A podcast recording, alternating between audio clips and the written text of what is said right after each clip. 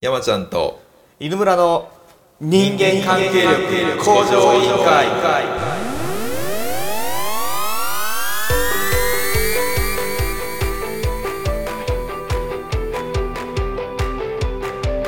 この番組は仕事も家庭も恋愛も全てうまくいくストレングスファインダーとサイグラムを利用したポッドキャストです。どうぞお楽しみください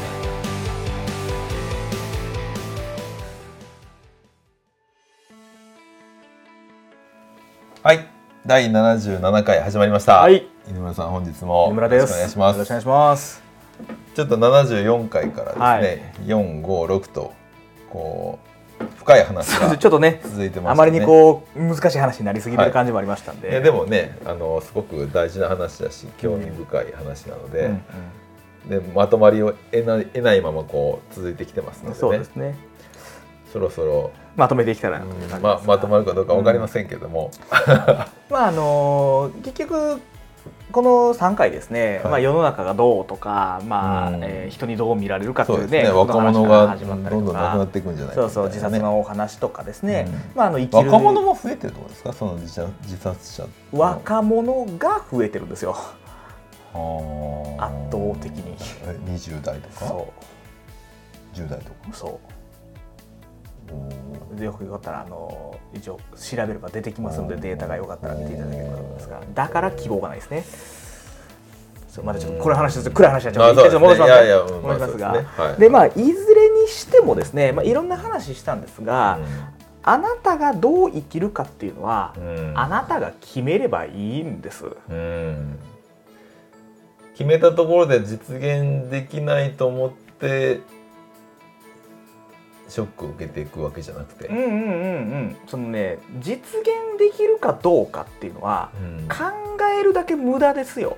うんいや分からんしうん実現できるんですかって言われた時にいや分からんよとしか思わないですね。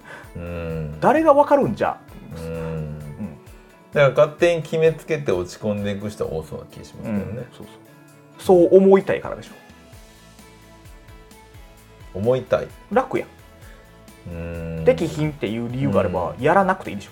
うんうん楽やうん何かをやめる理由がある。うん何かをやめる理由を探すのは簡単なのでうんうんなんか楽しいですか？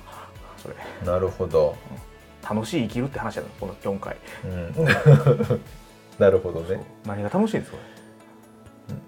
でもそれは若者が亡くなる方が多いのは諦めが早いと思い込みが早いうーんまあそのちょっとこの話だとまたもうちょっとそれちゃうんですが、はい。あの、ね思い込みというよりはどうしてもその先が見えないんですよね、で例えばねその僕ら、まあ、僕なんかはまだ30代なのであれですが、じゃあ若者めっちゃ死んでいってるって聞いた時に、うん。そうやろなって思うわけですよ、うん。じゃあ20代の子に聞いたら、うん。まあそうでしょうねってうちの社内の子も言いますわ、うん。た時にうん。これ世の中のニュースではうん。原因不明の自殺って言われてるんですよ。つまり40代50代60代の方々が意味わからないんですよ。なんで死ぬん？それぐらい意識乖離が起きてるんですへだから死ぬんやでと思うんですよこっちからすると。ーなるほど。わからないですね。そう。うん。意味がわからないんですよ。えなんで死ぬの、うん。うん。だから死ぬんですよ。うん。君たちがわからないからです。うまあ今のね日本の感じだとやっぱり社会に出ていくところになんかあんま夢がある感じにはまあ見えないですようん、ね。だからまあそこのねネガティブ感情とかネガネガティブ本能に引きずられてるのもありますよ。その悪いニュースばっか見るからもあるし、うん。でもそだからとにかくいろいろあるんですけども、うん。そのまず大事なのは、うん。その好きに生きろってことですよ。うん。あなたがうん。世界がどう、うん、どうでもええ、ううん。ん日本がどう、うんうん。どうでもええわ。うん。あなたはどう生きますか？うん。これが軸です。うん。あなたがどう生きるかがないのに世の中とか世界とか言うからおかしなんですよ、うんね75回から6回の間でもの時でもね順番というかねあるという話です。まず自分自身が好きに生きりゃいいです。うん。逆にだからこそ誰に頼ることもできない。うん。自分の人生を自分で歩むわけですから、うん。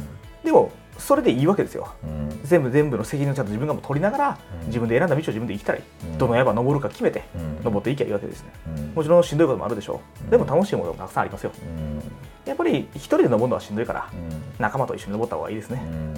一緒に登れる人がおった方がうん。よりエネルギー湧くでしょうし、うん。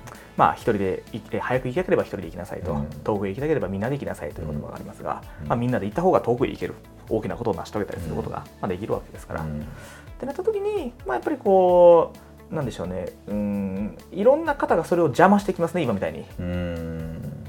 いやできないかもしれないじゃないですか。うん知らんと。うん。そんなもんは。うん。聞いてない。うん。できるかどうか分かるわけがないでしょ。うん。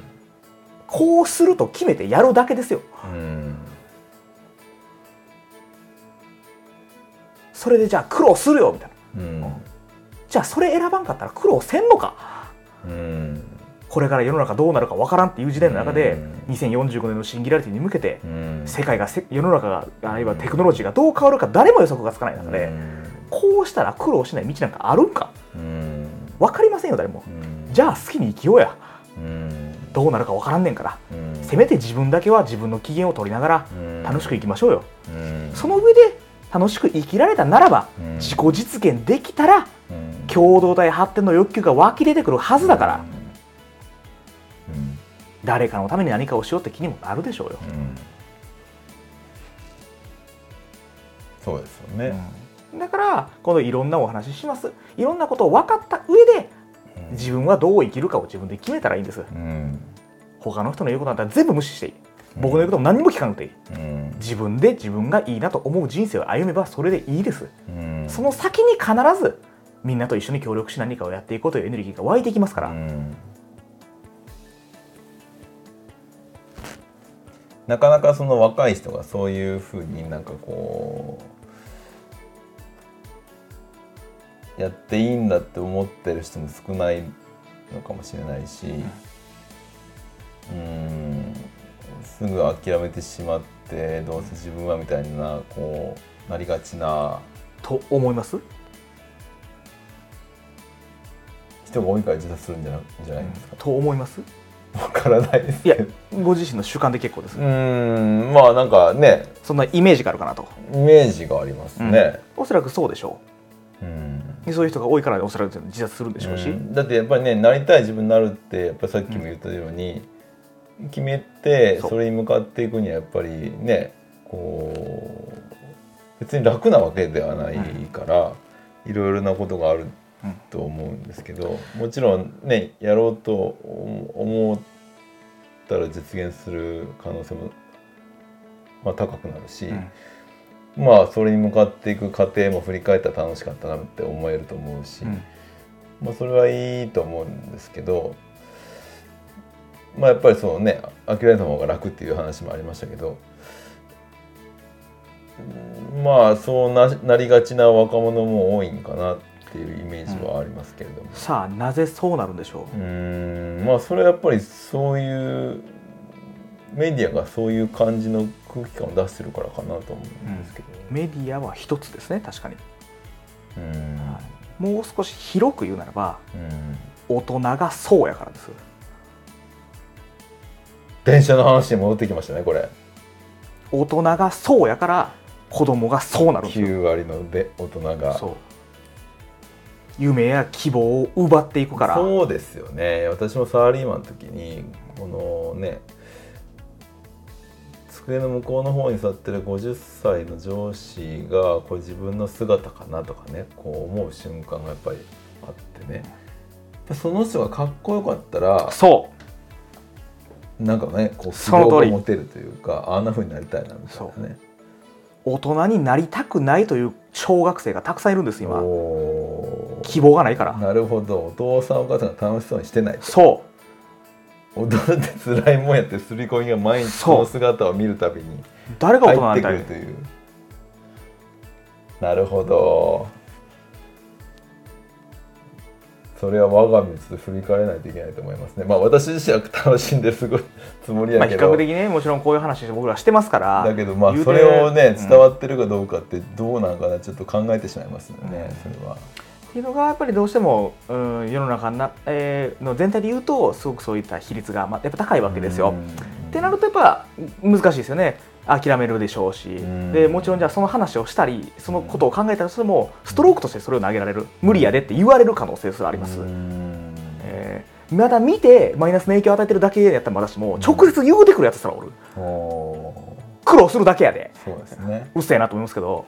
確かに邪魔すなよと思う。うん。せめて、っていうのをじゃあその大人に言ったらさっきみたいな話ですね。肩ぶつけてきよるんですよ。自分が辛い思いして生きてるから。邪魔してくる子供の。楽しく生きてるやつの邪魔してくるんですよ。子供が楽しそうに生きてたら邪魔してくるんです。うん。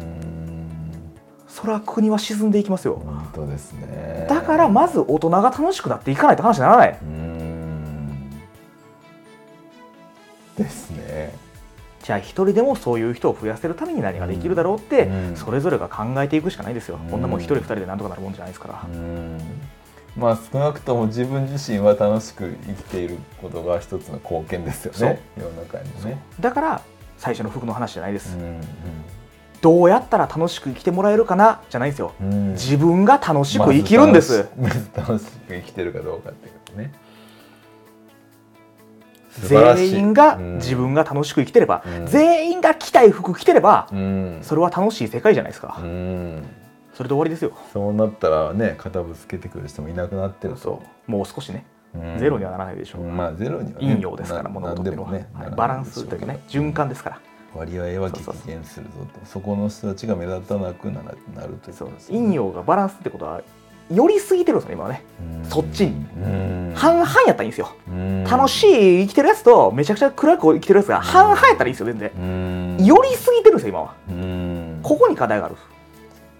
これが逆に楽しい生きてるやつが100やったらこれこれでこの世だからやばいですよ、そうですよね。崩壊しますよ。そうですようん。ね陰陽っていうのは循環なので。うん。必ず両方ないとダメなんですよ。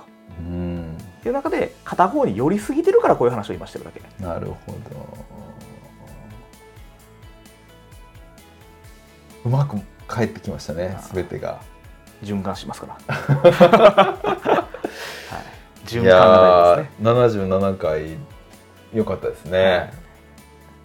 なんとかまとまりました。綺麗にまとまりました。ので74回から続,、きで聞いてほしいですね。そうですね。よかったら聞いてみてください、はい、ということで、はい。第77回でした。あえりがとうございます。ありがとうございました